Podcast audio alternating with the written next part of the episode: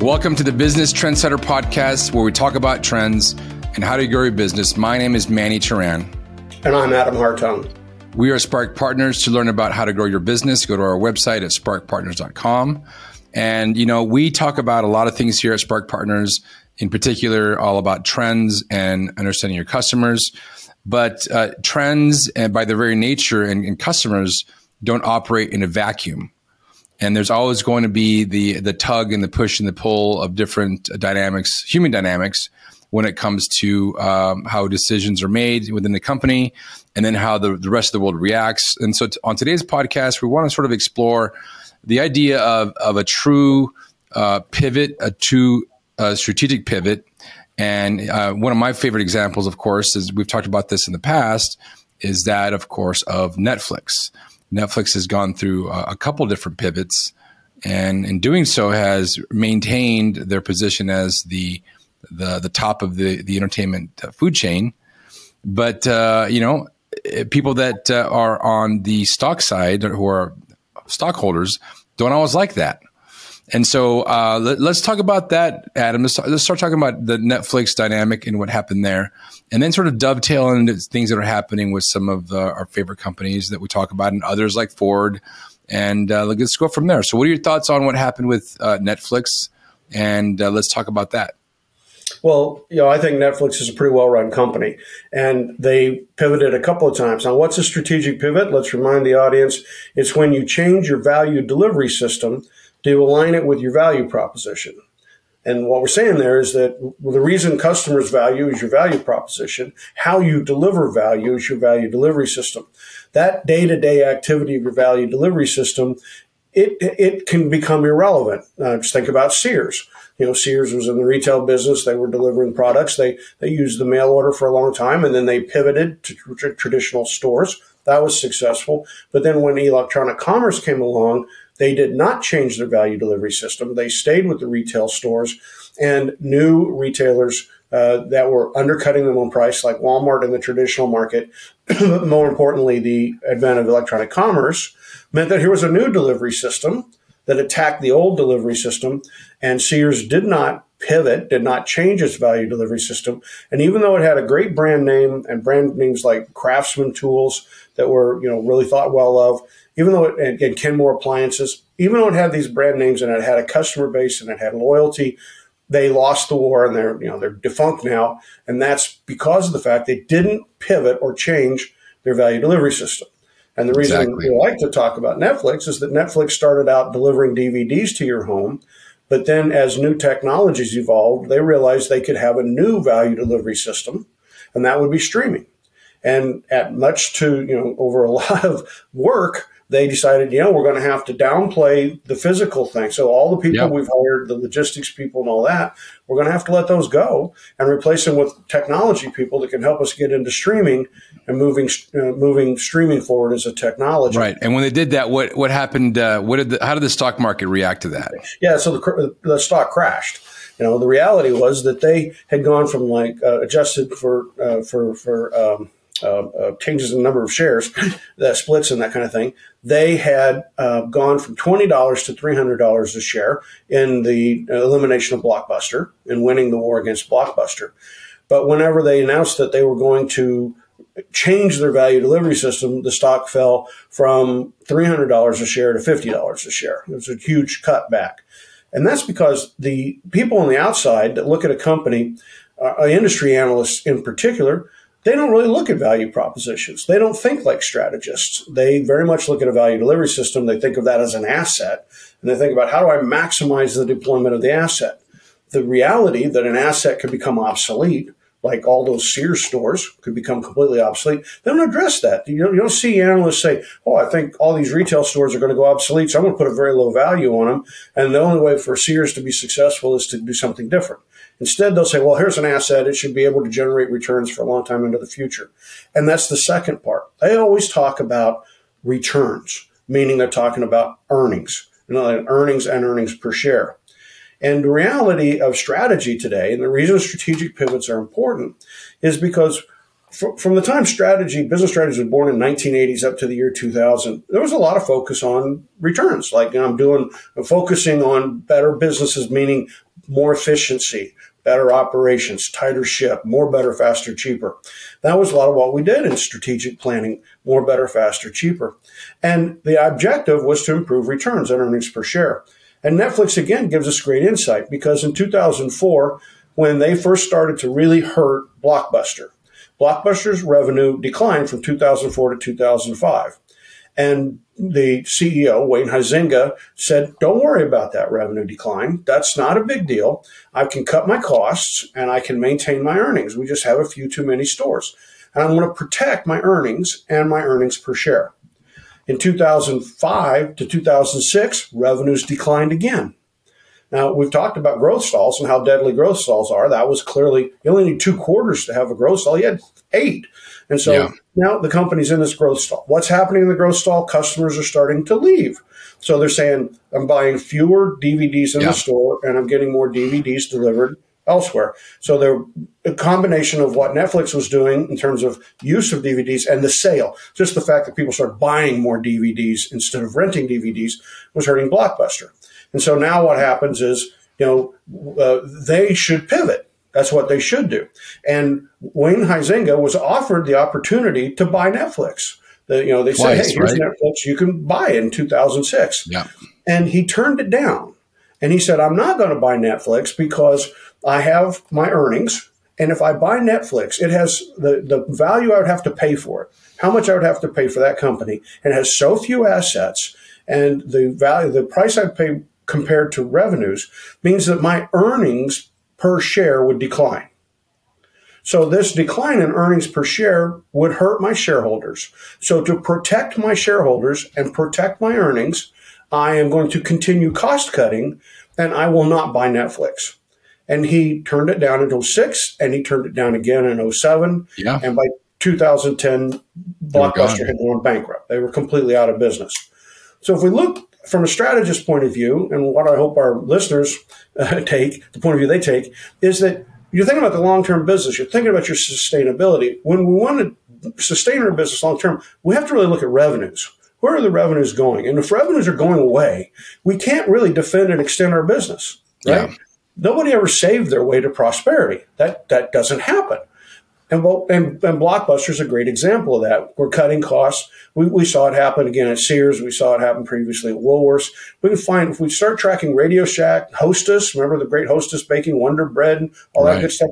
When we go look at those stories of failed companies, universally what we see are companies that allowed their revenues to slip away instead of saying, Hey, I got to keep focusing on my customers. I got to keep growing my revenues. They would do something along the lines of saying, mm, revenues have a problem. I'm therefore going to better manage the business. I'm going right. to focus on cost reductions. And that inevitably leads them into uh, some sort of a downward spiral that they get into. They should right. be making that strategic. Yeah, absolutely. There's a, a, great book that I read. Yeah, you might have read it. Uh, it's called Endurance. It's about Shackleton's uh, exploration of Antarctica and their failed mission. And I always remember that uh, when it comes to this conversation we're having now if if Shackleton would have chosen to quote unquote cut costs and focus on doing what they do best, you know, from an operations perspective, when they were locked in the ice, they would have all died. They would have all died. But what he did, his leadership was okay. I know that we should probably wait it out, but I also know that unless we make a, a move to uh, these particular islands they're, they're, they're going towards, we're going to die. We're all going to die. And he actually, uh, most of the people that are on that mission survived because of, of that decision to move forward and, and look forward instead of backwards. We talk about this a, a lot, right? If you're in, in strategic planning, you got to look forward out in the, in the market, not necessarily inside of your own company. Well, so let's modernize this story because this is happening around us today. Um, the reality is when you're a leader and you say, okay, the market is shifting, my customers are shifting, I need to do new things to grow my revenue. Frequently, you'll find it difficult to get support. People will say, well, do you know how to do that new value delivery system? You know, like with Netflix, do you know how to be a technology company and stream? No, if you don't, then don't try. And then, of course, they made the next big pivot, which was they started making their own content. People said, well, what do you know about making movies? And if you don't know anything about it, you shouldn't try. But the leadership said, no, you know, our customers, we know our value proposition delivering entertainment, so we're going to learn to get good at the next thing. And that's what so often leaders they shy off, they quit, they give up because they get a lot of reinforcement to give up. People say, "Hey, you know, keep doing what you've been doing, cut your costs, focus on your earnings, focus on your cash flow." And if you do that, long term will take care of itself. When in fact, you know, it's the Shackleton effect. You're locking yourself into the ice and you're going to get crushed if you keep stay on that path. And it's hard. It's hard to fight that that that war. Um, and Ford's a good example. In, in 2000 and um, um, what was it, 18, um, I believe it was that they said, okay, we're going to discontinue sales of the Ford Taurus.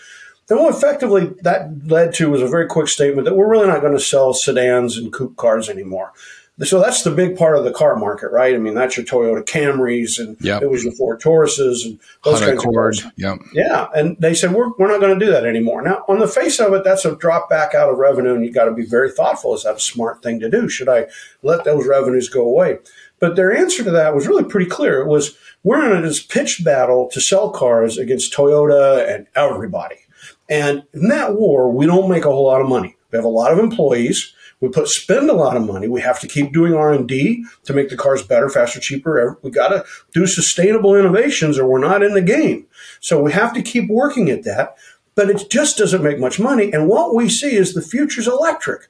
The future's going to be electric. Where are we going to get the money to go fight that war if we keep spending so much money trying to preserve or save the old war? And yeah, we did great with the Taurus for 40 years, but do we want to go and launch that battle again, or do we want to launch into the new battle of electric? So they they drop the, the cars, and oh man, all the analysts go, yeah, it's just easy. Go do a Google search, and you'll see how they were just beat the heck up. Then we go to the next step. The next step is okay. In 2022, March of 22, they make the announcement that they're going to take and create within Ford two separate entities. There's going to be Ford Blue, which is the traditional Ford company, and it's going to sell the all the pickups and the SUVs and the, the specialty vehicles like the Mustang things that you you've liked and we make money on. We're going to keep doing that, and we're going to compete out there against Chevrolet and Toyota Tundras, all those good people, and we'll see how well we can do. We do good now. We're number one, but we're going to take another we've created this other company called Ford E and Ford is an electric car company, and it's going to stand on its own and it's going to make and sell its own cars in competition with what's happening over at, at Ford Blue. And so we're going to let the marketplace determine how fast this transition happens. But we're going to downplay the internal combustion engine investments. We're going to shrink those back. We know that that's not a growth market, and, and we could easily overinvest in that, competing with Toyota and, and General Motors. So we're going to be careful. We're not going to overinvest in that. We're going to throw our money into the Ford E business. And of course, they brought out the, the Mach E Mustang. That's done very well. They've uh, uh, brought out the Ford Lightning. Both of them have large back orders, much like Tesla had years ago when they mm-hmm. were first launching cars. And look, you know, all appearances are they're headed off in the right direction. But if you go look it up, you'll see all these analysts saying, "Oh, this is really stupid. It's dumb. You've duplicated yeah. your overhead. You, have duplicated your accountants and all that." And you know, we really think that's just a foolish, foolish idea, and you should you should not be wasting that money. And this, of course, at the same time, what's happened is they've downplayed their what we would call the luxury car brand, which was Lincoln. So the Lincoln brand was the Cadillac and if you kind of look at it, both those brands have done poorly in competition with offshore competitors, especially yeah. German competitors. And so the luxury car market is more moved off towards the German uh, uh competitors and the Japanese. I mean, Infiniti is a, another good brand. And what yeah, and they're, they're, screaming now is, well, shut down Lincoln. Just shut it down. Quit it. You know, save the money, cost, save costs. And I, and I don't have a good answer for that right now because I have noticed that the, the car they're really pushing is the electronic aviator, which is a hybrid. And they're selling that.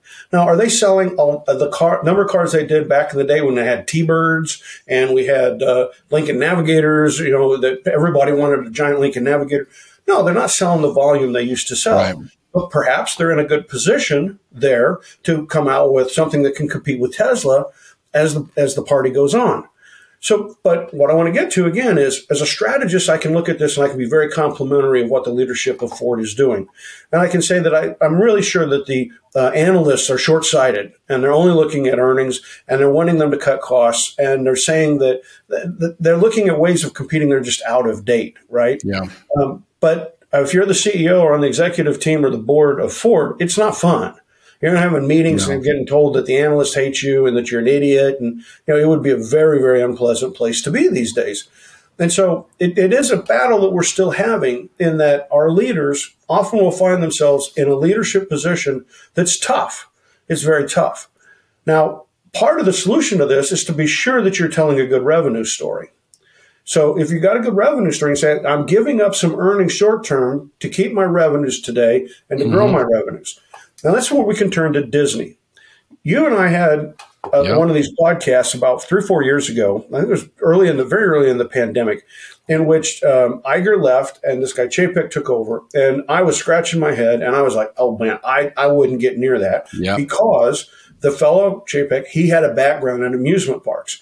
And I'm looking and I'm saying, okay, here we got this pandemic. The amusement parks are not on an uphill trend. That that is not where I would want to go invest a lot of money. The second thing is you're making big movies that are coming out in theaters and people have quit going to theaters. Mm-hmm. Now they're not a good trend. The pandemic hit and that shut both of them down. Right. So here the new CEO and they're shutting these, they're closing these businesses temporarily because of the pandemic. And I was like, you know, really, they got to be rethinking their strategy, rethinking where they're going. And to my surprise, they did. Chapek yeah. turned around completely. Unlike he did a great job. He did a great job. Yeah. Unlike the stripes of the tiger that he was, he learned how to look around. He said, okay, I'm going to de emphasize the amusement parks coming out of this. I'm going to de emphasize the theaters. And he put all this energy into Disney Plus. So here you had Netflix that was the Tesla of its market, right? Tesla's got so many sales of electric vehicles beyond everybody else, right? They're way up on a plane of themselves. That's where Netflix was. Well, they come out with this Disney launch and it's six Disney Plus. I'm sorry, Disney Plus launch. It's six ninety nine to sign up. And even Chapek says that's an insanely low price. But what does he do? Blows the doors off. People at six ninety nine rush in, and he actually makes a difference on Netflix which looked impossible. It looked like anybody could catch Netflix, but he, he did. He really made a run at it, and he got a huge volume of users. Now, doing that cost him earnings. So what we had, we had a pandemic. We lose the earnings from the amusement parks. We lose the earnings from the theaters. So we, he redirects and he says, we're not going to put money there, but we are going to put money in content creation for online much like Netflix has done. So we're going to do a lot more releases direct to online, fewer, far fewer releases to the theater, all on trend. And what we're going to do is we're going to get all this big base of users, and then we're going to start, you know, raising prices and offering them more content, and you know, we'll reprice it, and come up with ways to generate more revenue per user. Again, from what I, I think it's a fantastic strategy, yep. well thought out, all on trend. And then, except for then what happens? He gets, he gets fired. And why does he get fired? Because a bunch of analysts say there's not enough earnings there. Instead of looking at the big success that has happened, in that we've got continued to have the amusement parks. We're going to those amusement parks. They didn't do away with it, but they've got control of the costs and putting the money into growing the next big thing. Instead of saying, "Oh, that's really smart," what they're saying is, "Well, you, you didn't get the earnings, so we want you fired." And the board knuckled under and fired, and they brought Iger back.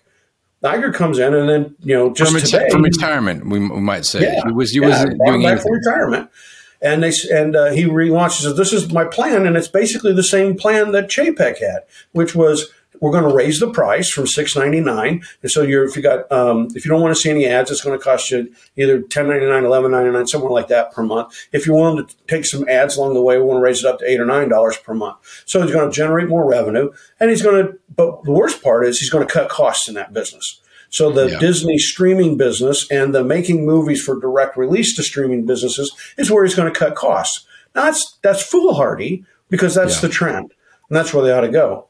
Now, if he really believed in this, this is something I've, I believe in. This is a belief I have because it's a human thing, and that is he's paid twenty five million dollars a year. He was asked if now that he's the CEO, would he give up part of that twenty five million dollars? Uh, give it up for the future. When we saw uh, Steve Jobs did this when he returned to Apple, for example, he said, "I waive my salary. I'm going to take a dollar, um, and then perhaps you know if you don't want to just give it up entirely, we'll, we'll trade it. We'll give you stock shares instead of giving you uh, money, and that way you can, if your strategy's right, long term, you'll make a fortune, uh, like Bezos did, or like." Um, um, um Tesla's uh, leader Elon Musk did. Elon Musk. He will not do that he has not agreed to change his compensation. Really? He wants the $25 million cash. Now I'm like, so okay. he's basically a mercenary at that stage. Guy's got to have at least 500, 600 million dollars from his years of running Disney, all the stock options he had, the, the how much he was paid. It's got to have 500 million dollars of wealth right? So it's not like he needs twenty five million dollars. He's he can fly his private jets. He's the CEO again, so now his private jets are free again. He's got all these perks that go along with being a CEO. Plus, he's just doing well. And the reality is, why wouldn't you give that up if you believed in this long term strategy? But again, what we see is I don't think he does because I don't yeah. think he really understands what's going on. He ran the old Disney. Chapek was creating the new Disney. He's now coming back he wants to try to recreate the old Disney. I guess I don't know where he's trying. Yeah, he wants uh, the whole name of the game is he wants to decentralize decision making is, is, what he yeah. wants to do. Well, that's easy to say, but decentralizing decision making when it, I think is code in his case for how to cut costs. I want to decentralize by demanding down through the organization people are going to figure out who to fire because now everybody's got the fire everyone bug, right? We got it happening all over Silicon Valley. Now, how many you know the, all the tech companies? How many people are you going to lay off? Uh, you know, it, it, it, we've gone to it's a fad. Again, trends versus fads. Yeah. Right now, we have a fad, and that fad is, oh, we're going to have a recession, like we haven't already caused one by, by Jerome Powell and his actions and so, oh, oh, the fad is fire people, and that'll make the analysts happy. Again, catering to analysts is the dumbest thing any CEO can do. They don't care about you. They don't care about your company. Um, they get paid millions of dollars to write reports and, and move money around, and they have no responsibility of any kind whatsoever. Yeah. If an analyst is 100% off recommending you buy a stock that drops 50%, he doesn't get put in jail. He usually right. doesn't even get fired. In the worst Nothing case, someone say, you know, let's take him off that account and put him on something else for a while, right? Because we don't want his name to be associated with that. Or worse, they'll just say, we're going to drop coverage. Oh, great. So you told me to buy the stock. It went to pot. And now you're going to drop coverage on me. Oh, how thoughtful of you. You know, that's kind of the way those guys behave. Now, I want to make one more step in this logic to help the okay. folks that, that we talked to. Lay it on. Back again to revenues and how important it is to continue to grow revenues. When I look at the FANG stock, you know, uh, Facebook, Apple, Amazon, Netflix, and Google, and I'll you know, throw Microsoft in there too if you want. What we've seen is in the last few quarters and projecting out for the next four quarters, all of those but one are projecting year over year revenue growth. So even though they had fantastic years in 19, 20, 21, those years were great. And they call them pandemic years now. We brought revenue forward, all these discussions. Yeah. All of those companies except one are saying, I can continue to maintain and grow my revenues. And I'm having to make some transitions into new businesses. You know, Microsoft all into Azure and where they're going with that. Great, go into the future, but they're not, the revenues are not going down. Their revenues are continuing to go up. If we look at Netflix, Netflix is now getting into gaming. We haven't seen it big yet, but they're getting into gaming. In the process, they've said we're going to clamp down on password stealing. Yep. We're going to start to introduce a new product that has ads in it. What they, why do they do that? Because they say, you know, don't let the revenues go down. Don't lose the customer. Got to stay, make sure we get our share. So they keep investing in that. Apple again, investing in products, yeah. having some supply chain problems, continues to work with that, figuring out how can we get more software sales, software as a service sales, more app sales, uh, everything through the channel. And so that continued to drive revenue up again. Um, Google, same thing. Uh, you can scream and cry and holler. Well, mm-hmm. advertising revenues are down versus what they were before. But Google has said, that's okay. We've got some new revenue streams coming through the, the YouTube line. We're going to continue to push on the traditional Google ads, and, and revenues will maintain or go up. But Meta made something, did something very different. And there they said, we are going to start to make massive investments of cash in a new business. Now, when Meta got into Instagram, it was an acquisition. They took shares that they ran off their own printing press, handed them to somebody, said these shares are worth a billion dollars. Give us your company. When they acquired um, WhatsApp, same thing. Turned on the printing press, made some shares, handed them to the company, gave $19 billion of shares, and then they got into business. Now, what they've said is we're going to grow, develop, create the metaverse. We're going to be a leader in it. But the money for that is coming out of their own pocket. They're not using shares. They're using. Why is that? Uh, I I would guess that they don't see that there's a viable uh, acquisition that would so lead them there. roll their own. Yeah, so they're going to do it themselves. So that's a big difference. It's a big difference growing, and he, they bought into those businesses saying, boom, we acquire this, it's here, it's operational, we make some improvements, and then we go after the revenues. We yeah. monetize the product in a way that the original founder couldn't. Here, they've got to build the product and then monetize the product. In doing this, their revenues have gone down. They have hit a growth stall. They have had two consecutive quarters of declining revenues. Right. And, and just for the, for the listeners, remind everybody what that means on a, both a quarter over quarter and a year over year basis. Yeah. So if your revenues stall, meaning that they've gone down two consecutive quarters or two quarters versus a year ago, right? Your revenues are down for two consecutive quarters, back to back or versus the previous year. That's a growth stall.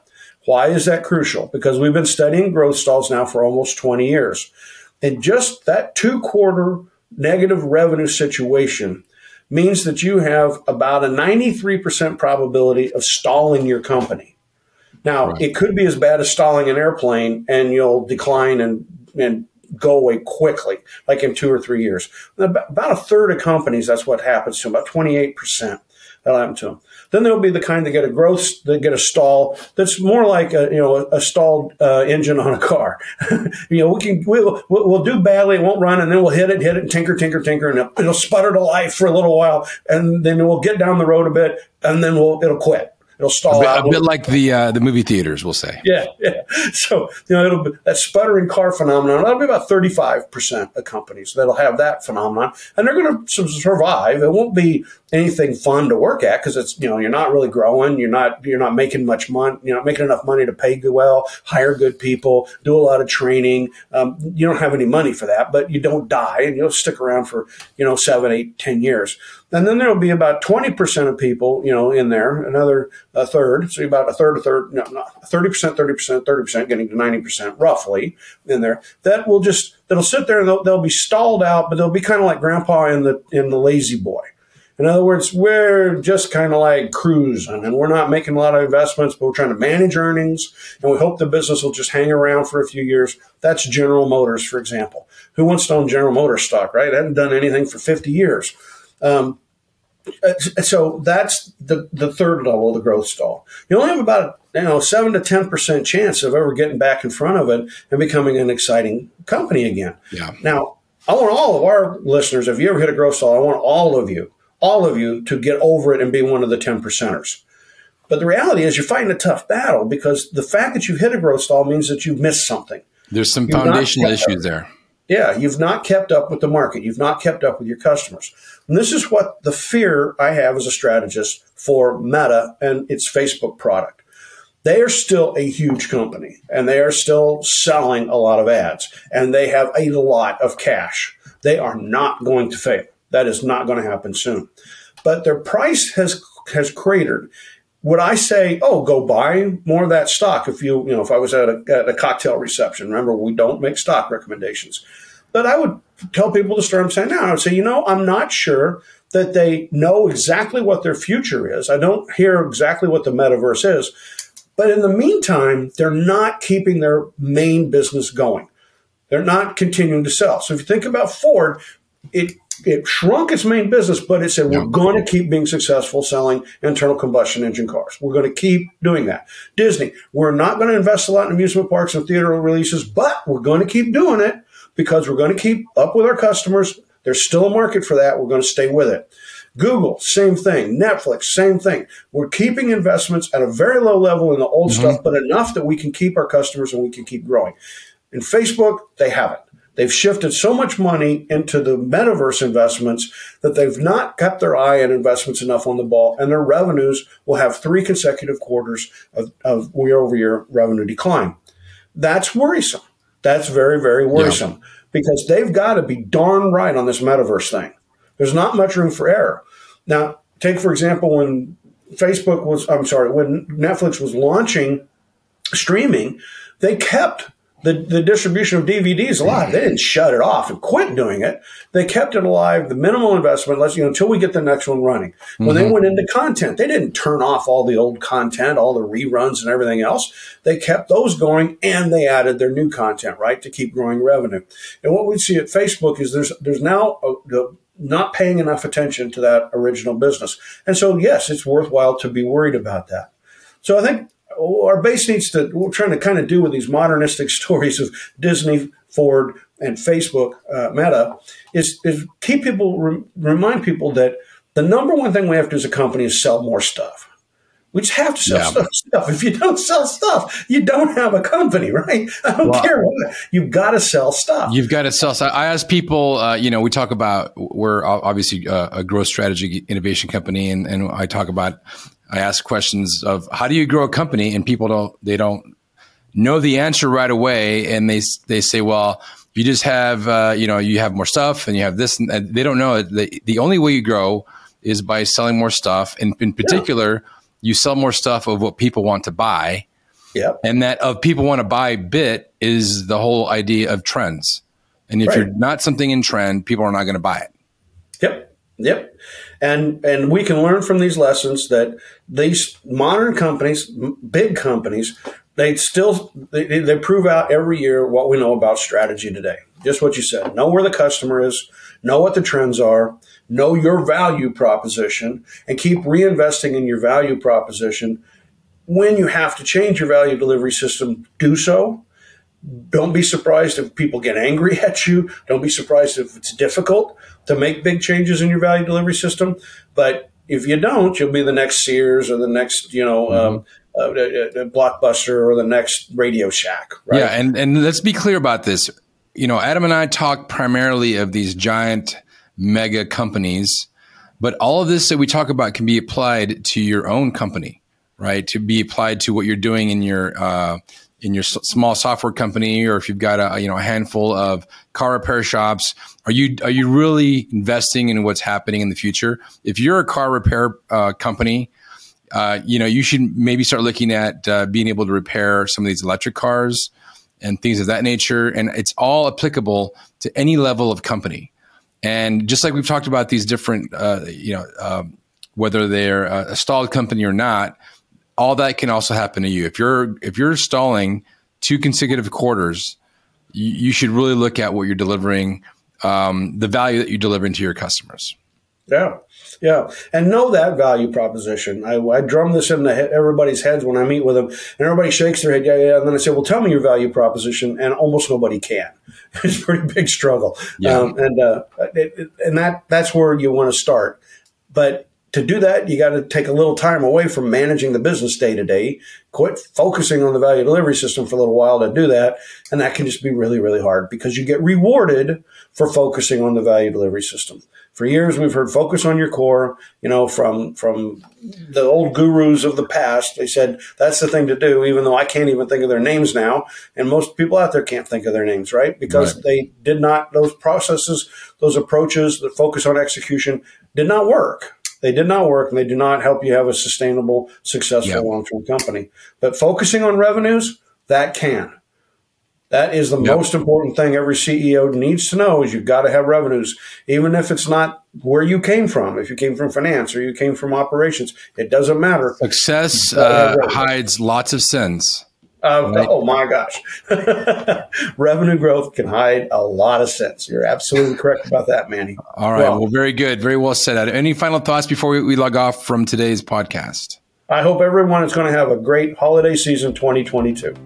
Absolutely. And I think next time we should talk about, Adam, uh, some things that we should be looking at and preparing for for the new year. Obviously, the new year is just a uh, you know a month away, and even though it doesn't really mean anything to some people, it's just another uh, passing day. To a lot of people, that that demarcation of one year to the next means a lot. And uh, and so with that, uh, thank you for your time, Adam, and we'll talk to you next week. Thank you, Manny. Cheers.